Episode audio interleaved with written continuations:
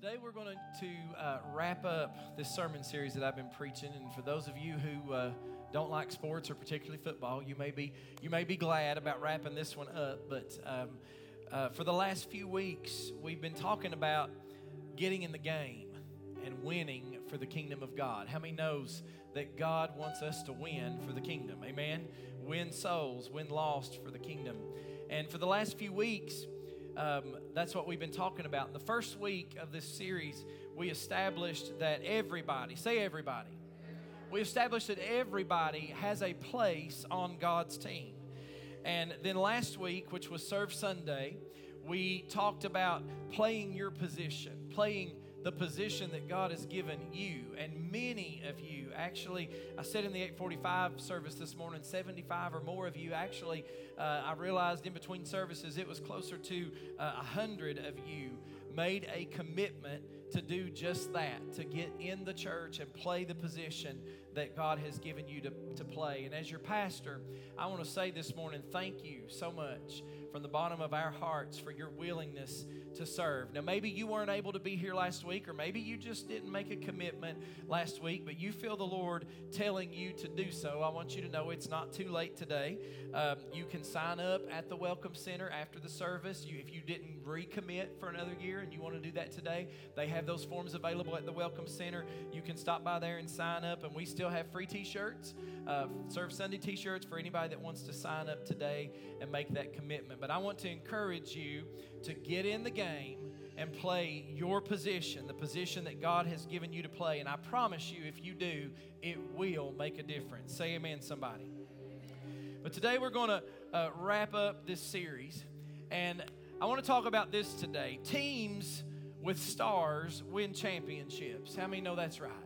Teams that have stars on them win championships. And teams that play their best with the with the game on the line win championships. Now listen, I don't know if you watched or not, but that was one of the best basketball games. We're talking about football today, but last night that was one of the best basketball games I have watched in years. The lead changed place about 18 times, and it was right down to the wire. And uh, anybody else um, loathe Duke as much as I do in the house this morning? Can I get a witness? I got some. I got some witnesses, and the rest of your line. Amen. Amen.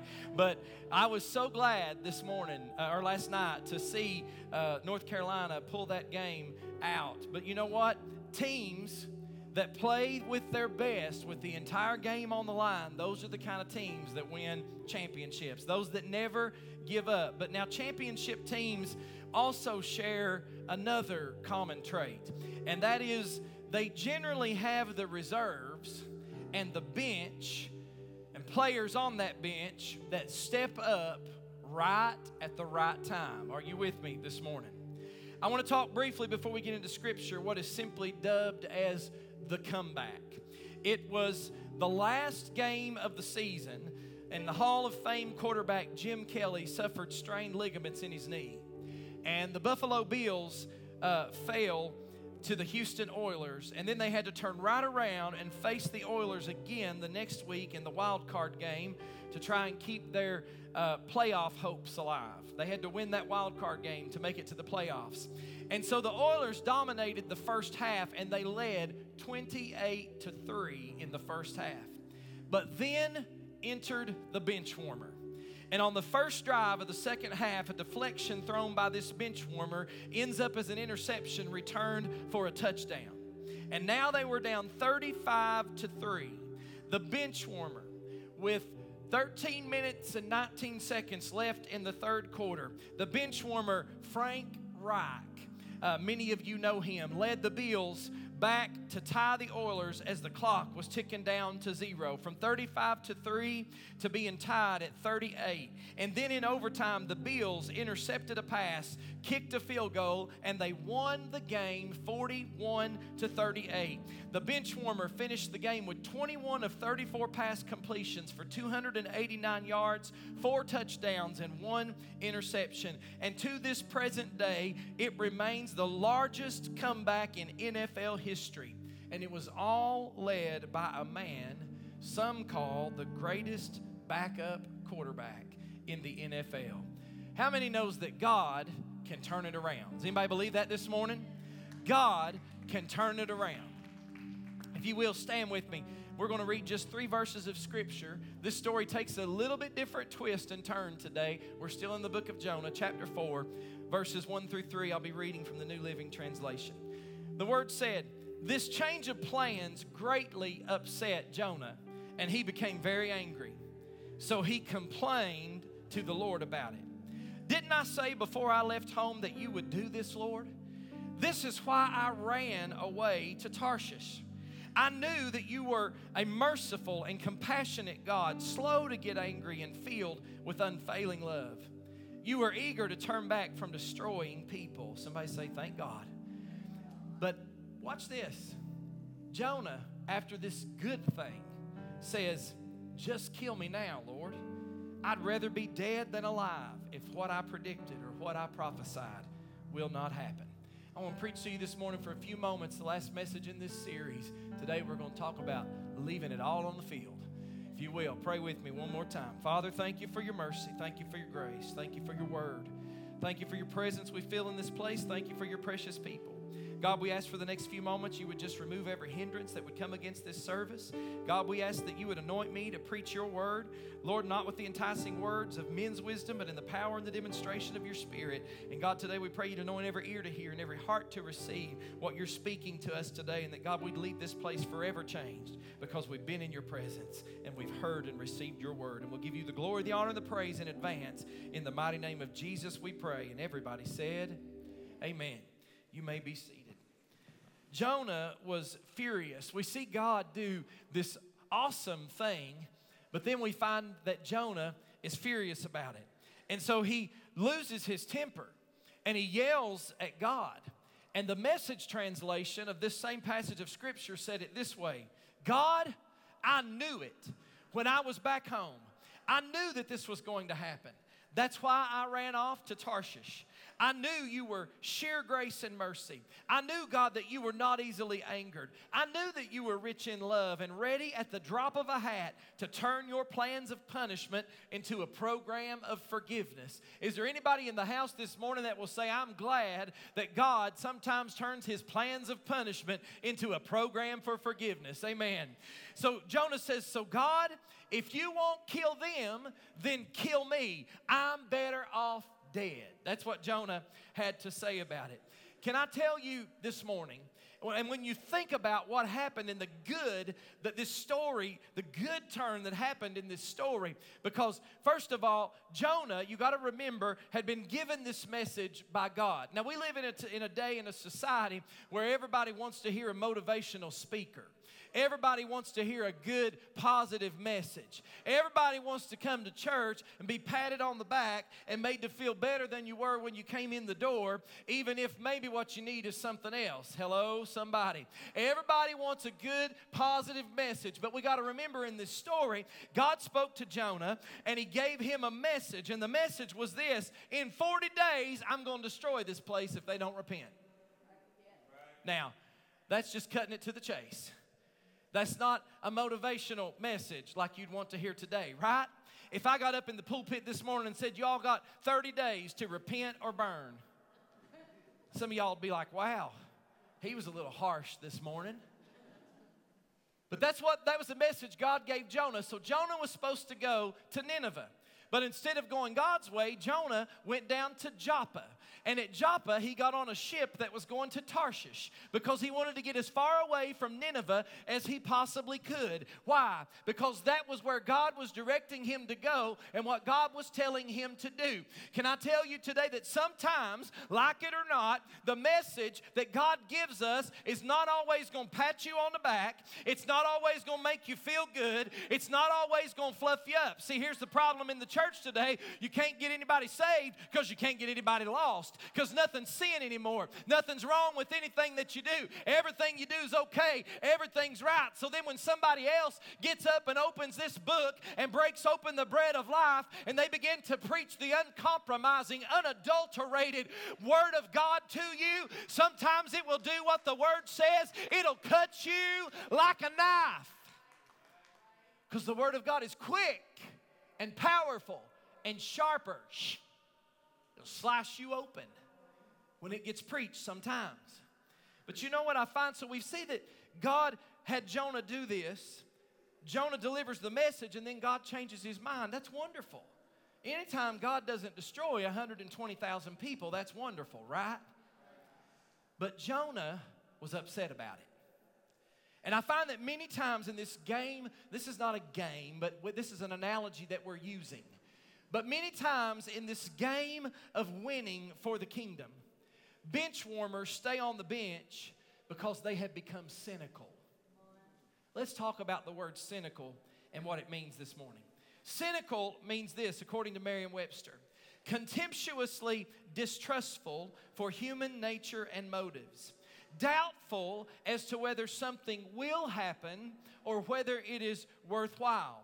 See, Jonah was not only willing to sit out of the game due to his anger, but he was also checked out because he was cynical.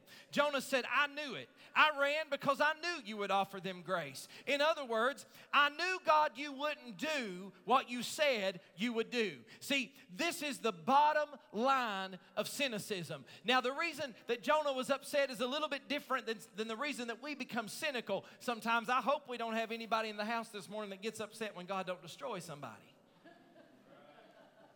But just in case we do. But a lot of times we get cynical over other things. This is the bottom line of cynicism when, when we say, I knew, God, you wouldn't do what you said you would do. We come to this place in the back of our minds and deep in our hearts where we don't believe. We don't believe. See, Jonah was there, he was at that place. And he said, God, you said you would destroy them, but I didn't really believe that you would. He was cynical. Now, I want to tell you this morning cynicism benches us in the game of winning for the kingdom. Did you hear me? Cynicism will bench us in the game of winning for the kingdom because the first thing that cynicism does is it impacts belief. Cynicism impacts belief. I didn't really do, I didn't really believe you would do what you said you were going to do. That's what Jonah was saying. How many times in our life do we do we believe that God is able, but we don't believe that He's really going to do what God said He would do? Are you with me this morning? And so Jonah is only one example. There's many others throughout Scripture. You can read about Abraham and Sarah. After hearing God's promises that He'll give them a son in their old age, they were like, Is God really going to do this? As a matter of fact, that's why they're asked the question Is anything too hard for God? I want to ask you this morning Is there anything that's too hard for our God? Then there was Gideon. Gideon had the attitude that some of y'all have. Gideon was hunkered down. The Bible said in the wine press, in the threshing floor, he was back in the corner, cowering away and hiding away. And he was saying, I'm the least of my tribe. You can't use me. God, you don't want to use me. That was Gideon. Then there was Zacharias. I preached on this, I believe it was Christmas before last, but Zacharias doubts the angel when the angel tells him his wife Elizabeth would have a baby named John, whom we know as John the Baptist. But do you remember what Zechariah says? I want you to listen for the cynicism. Here's what he said He said, God is sovereign. He is free to bestow his blessings on whomever he wishes. But for some inscrutable reason, he has withheld that blessing from us. In other words, I know God is able, but he won't do it for us. How many times have we said, I know God is able, but He won't do it for us. Multiple examples of people throughout the Bible who allow cynicism to interrupt or impact their level of belief. Now, listen to me this morning. I submit to you that one of the greatest cancers in the body of Christ, more importantly, in the local body we know as the church, and in most individuals, the greatest cancer is cynicism. Why? Because it's subtle. We hide it. We don't go out and tell people, I don't believe God's going to heal them. I don't believe God's going to do that. I don't believe God's going to move in this. But many times we sit back and we hide it and we think, I don't know what they're going to do. right? We're supposed to be praying the prayer of faith, and we say, I don't know what they're going to do. Poor, pitiful them. What, what are they going to do? We hide cynicism, we ignore it, we make excuses for it. But ultimately, I want to tell you, we're destroyed by it. We sing songs like we just sung this morning, We Believe for it, right? We sing another song that says, Since when has impossible ever stopped you? We get to that bridge and we sing, my God is able to save and deliver and heal and restore anything that He wants to. Just ask the man who was thrown on the bones of Elijah if there's anything God won't do. The man who was thrown on the bones of Elijah was dead. Is there anything God won't do? Just ask the stone that was rolled from the tomb in the garden what happens when God says to move. And we sing, I feel Him doing it now. I feel Him moving it now. And all the while, if you was to get us to try to believe for something, we're doing nothing but singing, going through the motions, and we're full of cynicism in the church today. I'm about to preach right now. Do you want to know why the old church used to see miracles? Do you want to know why you hear stories of your ancestors and your elders when they would pray and anoint people and lay hands on necks and cancerous tumors would fall off? And do you want to know why you know the stories when they would go to the hospitals and pray for people? God would raise them up out of the bed, send them home, and they'd never be sick anymore. Do you want to know why you've heard stories and I've heard them when they wanted to go pray for somebody and the car wouldn't start? They go out in the driveway, lay hands on the car, and say, I've got somewhere to be. I'm going on business for the king. Start up in the name of Jesus, uh, and the car would start. It's because when they prayed, uh, they believed that the God they served was not only able to do it, but he was going to do it. But in the church today, we allow, unknowingly allow, cynicism to cause us to doubt and not believe. But see, deep down, many times we stay on the sidelines like Jonah because we don't really believe that God will do what He said He would do for us. And we don't believe sometimes that He can do what He said He could do through us. Cynicism makes us numb. Cynicism, listen to me, cynicism kills hope. I know it's not really popular to tell this, and y'all start trying to figure out where I've been, but uh, in, in, the, in street jargon, it ain't none of your business. Don't worry about that part. Just listen to what I'm about to say. I remember a time when the Holy Spirit moved upon me. I was serving in ministry at a church, and the Holy Spirit moved upon me to ask a man. I never force anybody. You know me. If you've been going here any time, I don't think I've called a single one of you out ever unless the Lord really moves on me, I don't do stuff like that. But the Lord moved upon me in the worship that day to go to that man and ask him if he wanted to be anointed and prayed for for healing. According to, the, according to James chapter 5, the word said, Is there any sick among you? Let him call for the elders of the church let them pray over him, anointing him with oil and the prayer of faith shall save the sick, and the Lord shall raise him up. And so he said, Yes, I do. And we brought him up front. We anointed him and we prayed for him. This man, I know the news didn't look good. He had stage four cancer and it didn't look good. The doctors hadn't given him a good report. Nobody else was giving him a good report, but we prayed the prayer of faith that day. And then I'm going to be honest with you and tell you this is why I said it's unpopular to tell, but it, it is what it is. Uh, I said cynicism kills hope after that service, uh, the pastor, actually was who it was, came to me and said, Don't ever do that again. I said, Don't ever do what again? Don't ever do that again. Call somebody out and pray for them like that again. I said, I didn't call him out. I went to him and asked him if he wanted prayer, and he said he did want prayer. And we prayed according to the word. He said, You didn't do anything except give him false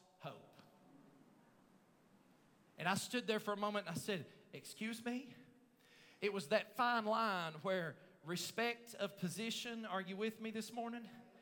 And then that line of the tribe of Judah that was wanting to roar out of the inside of me was raising up. Because I want to tell you something this morning, and you hear me when I say this. It ain't worth my time to roll out of bed at 5 a.m. on Sunday morning, lay on my family room floor on my face in prayer, and then get ready after being tired and worn out all week, get myself ready and try to be presentable and fixed up and come to church at 8 a.m. so we can have the first service at 8:45 and then another service at 10:30 and preach the word of God. It ain't worth my time to lay on my face and ask God to anoint me and to use me and to remove the hindrances and the distractions and anoint you to hear and to receive. It ain't worth my time to do any of that if the God I serve is not able to do exceedingly and abundantly above everything we could ask or think. But it's according, what's the scripture say? It's according to the power that's at work in us. You know what's wrong with the church today? There ain't no power at work within us. Oh, yeah, gonna get quiet now. We can have good productions, we can have good music, we can have good entertainment. We can have nice websites. We can do all the fluffy things that make it all look good, but there ain't no power inside the church. God give us a church that's got the power of the Holy Ghost. We need that power. Cynicism kills hope. One man said this Cynicism is so pervasive that at times it feels like a presence. Cynicism is the air we breathe, and it is suffocating our hearts. Weariness and fear leave us feeling overwhelmed, unable to move. Anybody ever feel that way? Cynicism leaves us doubting, unable to dream. The combination shuts down our hearts, and we just show up for life and go through the motions. Anybody ever feel like you're just showing up for life and going through the motions? How can you believe for more or for better if you don't really believe in your heart. Listen to me this morning. We must fight against, and I mean fight, against our fleshly tendency to become cynical, or it will impact our ability to believe. Whenever there is a gap between what God is doing and what you understand, you have the choice what to fill that gap with. You choose to either fill that gap with cynicism or you fill it with belief and trust. You fill it with belief and trust. Uh, in Proverbs chapter 3, verses 5 and 6, trust in the Lord with all. Say all. I don't leave any room for any reservation. Trust in the Lord with all your heart and lean not on your own understanding. In all your ways, acknowledge Him, and He shall direct your paths. Listen, Trust is needed when understanding is absent. Did you hear me? Trust is needed when understanding is absent. And it is impossible to trust God with all your heart and be cynical at the same time.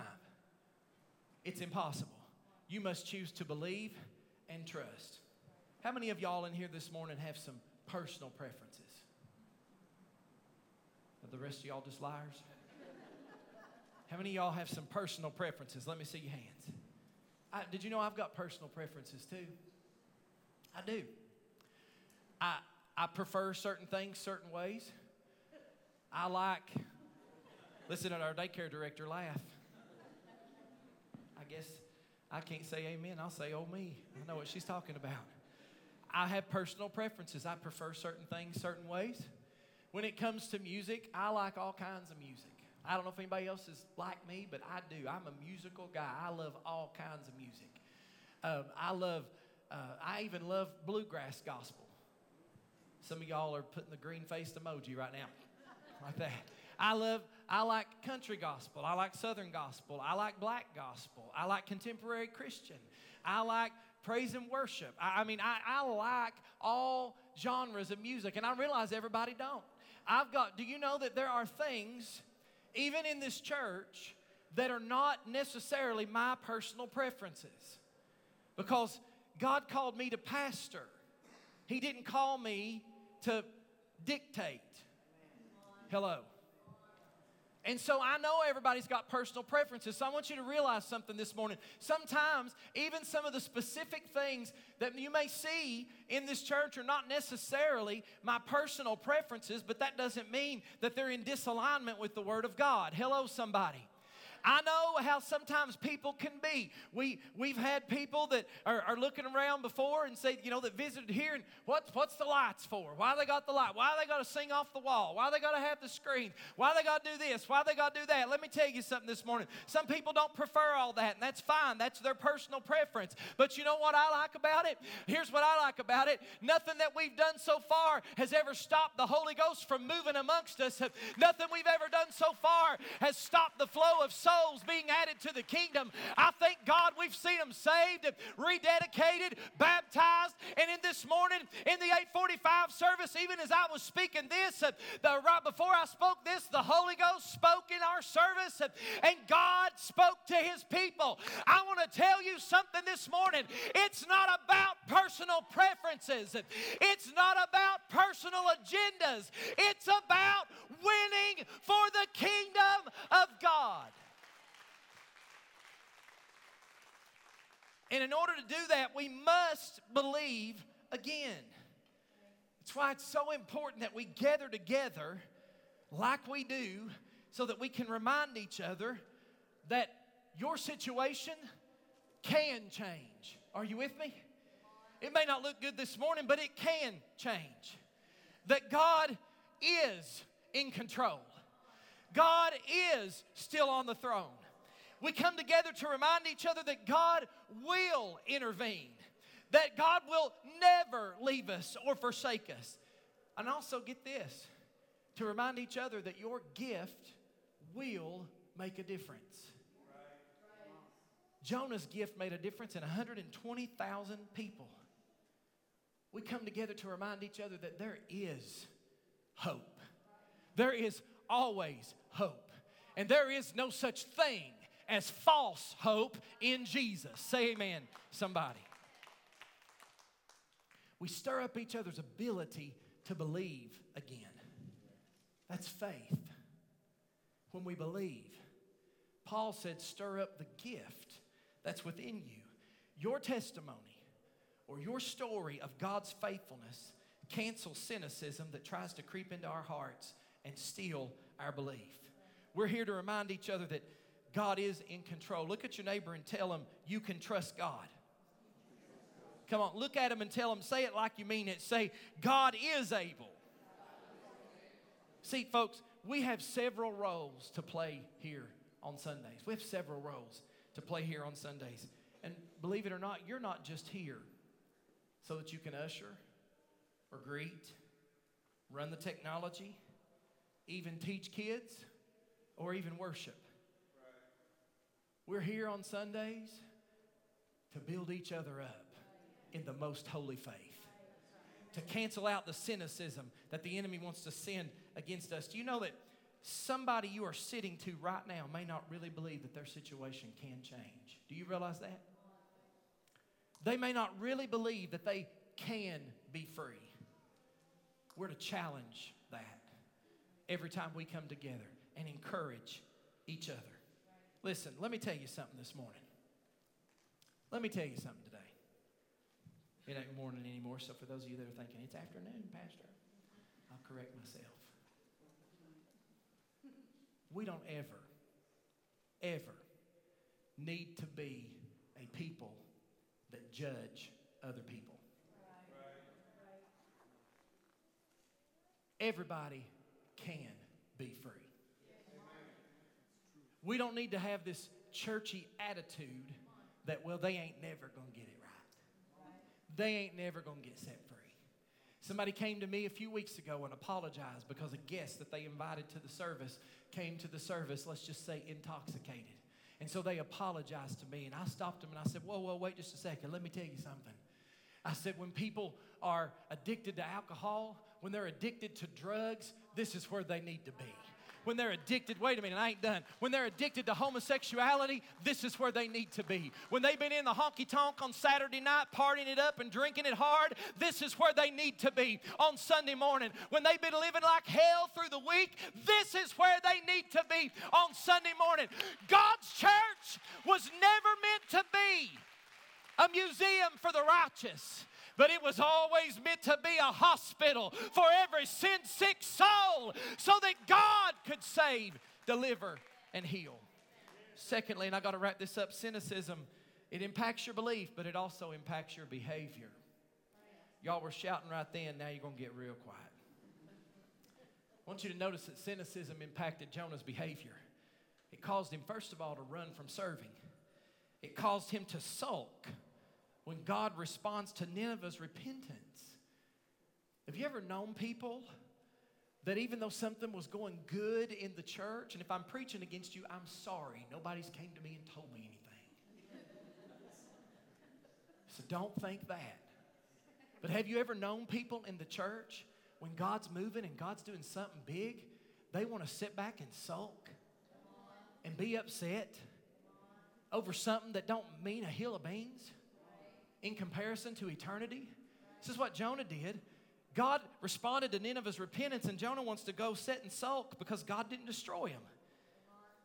Listen, his behavior was a direct result of his cynicism.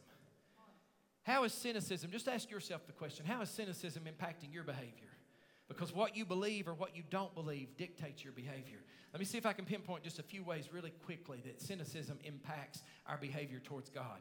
First of all, if I don't believe that God will honor His word to me and heal me, then I may not ever receive my healing. Now, you need to understand that sometimes God doesn't heal people on this earth. Sometimes He gives them the, their ultimate healing in heaven. And in that glorified body, we can't even imagine what that's like this morning. But if I don't believe that to honor God's, that God will honor His word to heal me, then I may never receive my healing. I may self medicate, hello, somebody, and try to find my relief somewhere else. If I don't really believe that God will deliver me, then I may take matters into my own hands. I might make decisions and choices that I think will bring me freedom, only to discover they only produce more bondage. I know some people living like that, and I'm not willing to wait for God's means, God's pace, and God's process of deliverance. Sometimes deliverance is a process. Sometimes the alcoholic or the drug addict gets up from the altar and yes, they accepted Jesus, but yes, tomorrow they've still got a craving for what they used to sin with. But God, sometimes deliverance is a process. But if we'll trust the process and if we'll pray and if we'll believe, we will see God do the work. If I don't believe He'll provide for me, y'all will not shout on this one. Then I'll take matters into my own hands and I'll keep my tithes because I'll say I can't afford to give them. I'm so glad I don't look at who gives what. And right now, I ain't going to look at y'all either. If I don't believe that God will comfort me, listen to me, then I may find something else to use as a substitute to produce temporary comfort in my life. If I didn't really believe that God would order my steps or that it was God's plan to prosper me, then when times get tough, I'd choose my own path.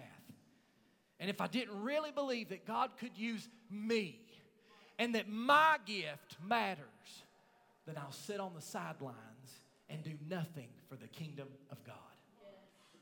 What you believe matters. Hebrews chapter 11 and verse 6. Before I read it, let's talk about what faith is, first of all. I didn't give them this scripture, so we're going to talk about this. But let's talk about what faith is, first of all. Hebrews, most of you, some of you know it and can quote it. But now, faith, the word said, is the substance. Substance is something you can see, touch, feel, hold on to. It's tangible. Faith is the substance of things, uh, uh, faith is the substance of things hoped for and the evidence of things not seen. So, faith is the substance of something you're hoping for and the evidence of something you've not seen yet. That's what faith is. Faith is believing that not only God can, but God will. So I'm going to continue praying in faith until my eyes see what my heart and, and my soul is hoping for and longing for. That's what faith is. It's that substance, that tangible part of what I'm hoping for, and it's the evidence of what I cannot see. Now, watch this. But without what? I just define faith to you. It's impossible. Impossible. It didn't say without faith, you might not please Him. It says without faith, it's impossible to please Him. For he who comes to God must believe that He is and that He is a rewarder of them that diligently seek Him. Faith is understanding Matthew chapter 19 and verse 26. With men, this is impossible, but with God, all things are possible. Faith is understanding Mark chapter 9 and verse 23. Jesus said to them, Watch this, if, say if, there's one of those conditional promises again. If you can believe, all things are possible to him that believes. You've got to believe first. If you can believe, all things are possible. Cynicism will cause me to behave differently towards God, but it'll also cause me to behave differently towards other people. I'll get ahead of God or detour from God due to lack of belief, but I'll also behave differently towards other people. Listen, if I don't really think you can change, then I won't rely on you. If I don't really think you can be set free, then I'll always be suspicious of you if you've really been set free. If I don't really think that you can be different after Jesus than you were before Jesus, then I'll just I'll hold you at arm's length and I'll keep you away. But you know what'll happen? I'll miss the gift that you were supposed to be in my life. We never need to miss the gifts that God wants to be in our life. I look over this crowd this morning and I see some of you. If we had judged you maybe on the way you looked or the way you acted or the way you were living when you first walked through those doors, you may never be where you are today. But thanks be to God. What a beautiful gift you are to the kingdom of God. We ought to give the Lord some praise for that this morning. They can go ahead and come to the music. If I don't really think that Jesus has entered your life, then I'll hold you hostage to what you were before Jesus. See, we got to come back to this place where we not only believe in God again, but we got to believe in God's people again. And I want to take that a step further.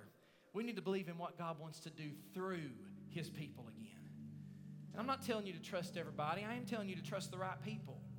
You do need to test people and vet people, friends, and those that you let in your close circle. But once you've tested them and once you've vetted them, we need to believe in the right people again. We need to drop the suspicion in the church. And let me say this not because anybody in the back needs it worse, but as they say right now, uh, as they say today, let me say it right now. I'm going to say it louder for those in the back. Listen to me when I say this this morning. Quit acting like the grace that God has given you is sufficient for you but it's not sufficient for somebody else's issues. Did you hear me? Quit acting like the grace that God has given you is sufficient for your issues, but it's deficient when it comes to their issues. Maybe you have been burned before. Maybe you have been betrayed before. Maybe you have been disappointed even in the church. But I'm challenging you this morning to fight the cynicism that will try to cause you to behave towards the right people as if they were the wrong people.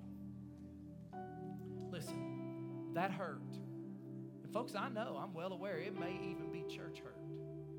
But that hurt that you experienced in the past, you have to choose to either be angry or available.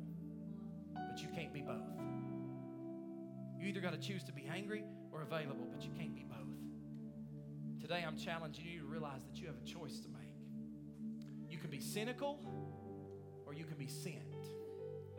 And cynicism will mess up your scent unless you deal with it. Jesus would have never told us to go if he didn't think we were capable of going. He would have never told us to do if he didn't think we were capable of doing. He promised us that he would go with us. He promised us that he would do with us. So when he puts us in the game, listen, this is all he asks. He wants us to leave it all give it everything you've got. Matthew chapter 28, verses 19 and 20. Some of you can quote it. Therefore, do what? Do what? Go. Make disciples of all the nations, baptizing them in the name of the Father and the Son and the Holy Spirit. Teach these new disciples to obey all the commands I've given you, and be sure of this I am with you always, even to the end of the age. 1 Corinthians chapter 15 and verse 58, Paul said, So, my dear brothers and sisters, be strong and immovable. Always work enthusiastically. Do you catch that word? Anybody ever been to church and looked at everybody on the stage and half of them look like they don't want to be there? I told the praise team this morning, I already, I already did it. I said, I'm preaching to the choir. Well, not the choir, the praise team. I've done that before. Anybody ever knew some people that the, the best way I know to say this is they were outwardly, visibly very Christian, but they were some of the hatefulest, meanest people you ever met before. Anybody ever known some of them? Yeah? Hello? I want you to notice what the scripture says. Always work enthusiastically for the Lord. I told them in the room this morning as we prayed before we came out for this service, I said, don't forget that these folks wasn't here at 845. I know we were, but let's give God the best we've got the second time around. Always work enthusiastically for the Lord. Watch this. For you know that what? Nothing, nothing you do for the Lord is ever useless. Nothing. You can't do anything that is useless to God if it's for God and for His kingdom. I don't care if it's cleaning the toilets. I don't know about some of y'all, but I appreciate a clean toilet. Amen. Somebody. If that's your job in God's kingdom, it's never useless for the kingdom of God. John chapter 4 or 9 and verse 4. We must quickly carry out the task assigned to us by the one who sent us. Night's coming and then nobody can work. I want to ask you if you will stand with me all over the room this morning. Folks, I believe God is telling us it's time to get in the game. It's time to play your position, whatever that is. Play your position for the Lord. And when you're playing your position, leave everything you've got on the field for Jesus because the harvest is ripe, but the laborers are few. I want to close with this passage of Scripture, John chapter 4, and verse 35. Because what we're guilty of sometimes is we say, Oh, I'll, I'll, I'll do that later. I'll, I'll give, I'll, I'll serve later. I'll give that to God later. I'll get right with the Lord later. Here's what Jesus said. He said, Do you not say there are still four months and then comes the harvest? Behold, I say to you, lift up your eyes and look at the fields, for they are already white for harvest. Listen, I believe it's time to reap a harvest. I said, I believe it is time to reap a harvest. Right here on 17th Street in Corbin, Kentucky, I believe that God has prepared all of us for a harvest. Do you believe that? But here's what we have to do we have to believe it, but then we have to believe for it.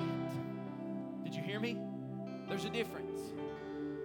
I'm so thankful for how God confirms everything. Pastor Nicholas already said this morning the Lord showed him through those doors the prodigals were coming home. You've got to believe it, but we also have to believe for it.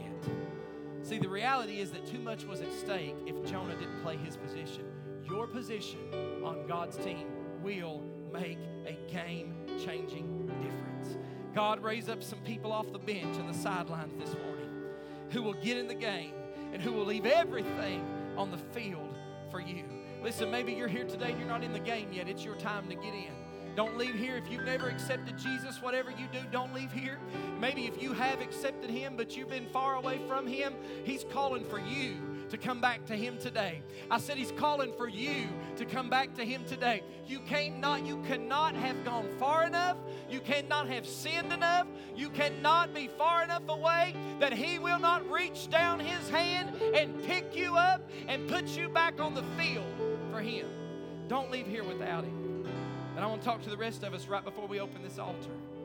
Maybe you have something in your life today that you need to believe God for. Maybe you need some others to believe God with you. If you do, I want to invite you in just a moment when everybody comes to pray. Will you bring that down with you today and will you leave it all on the?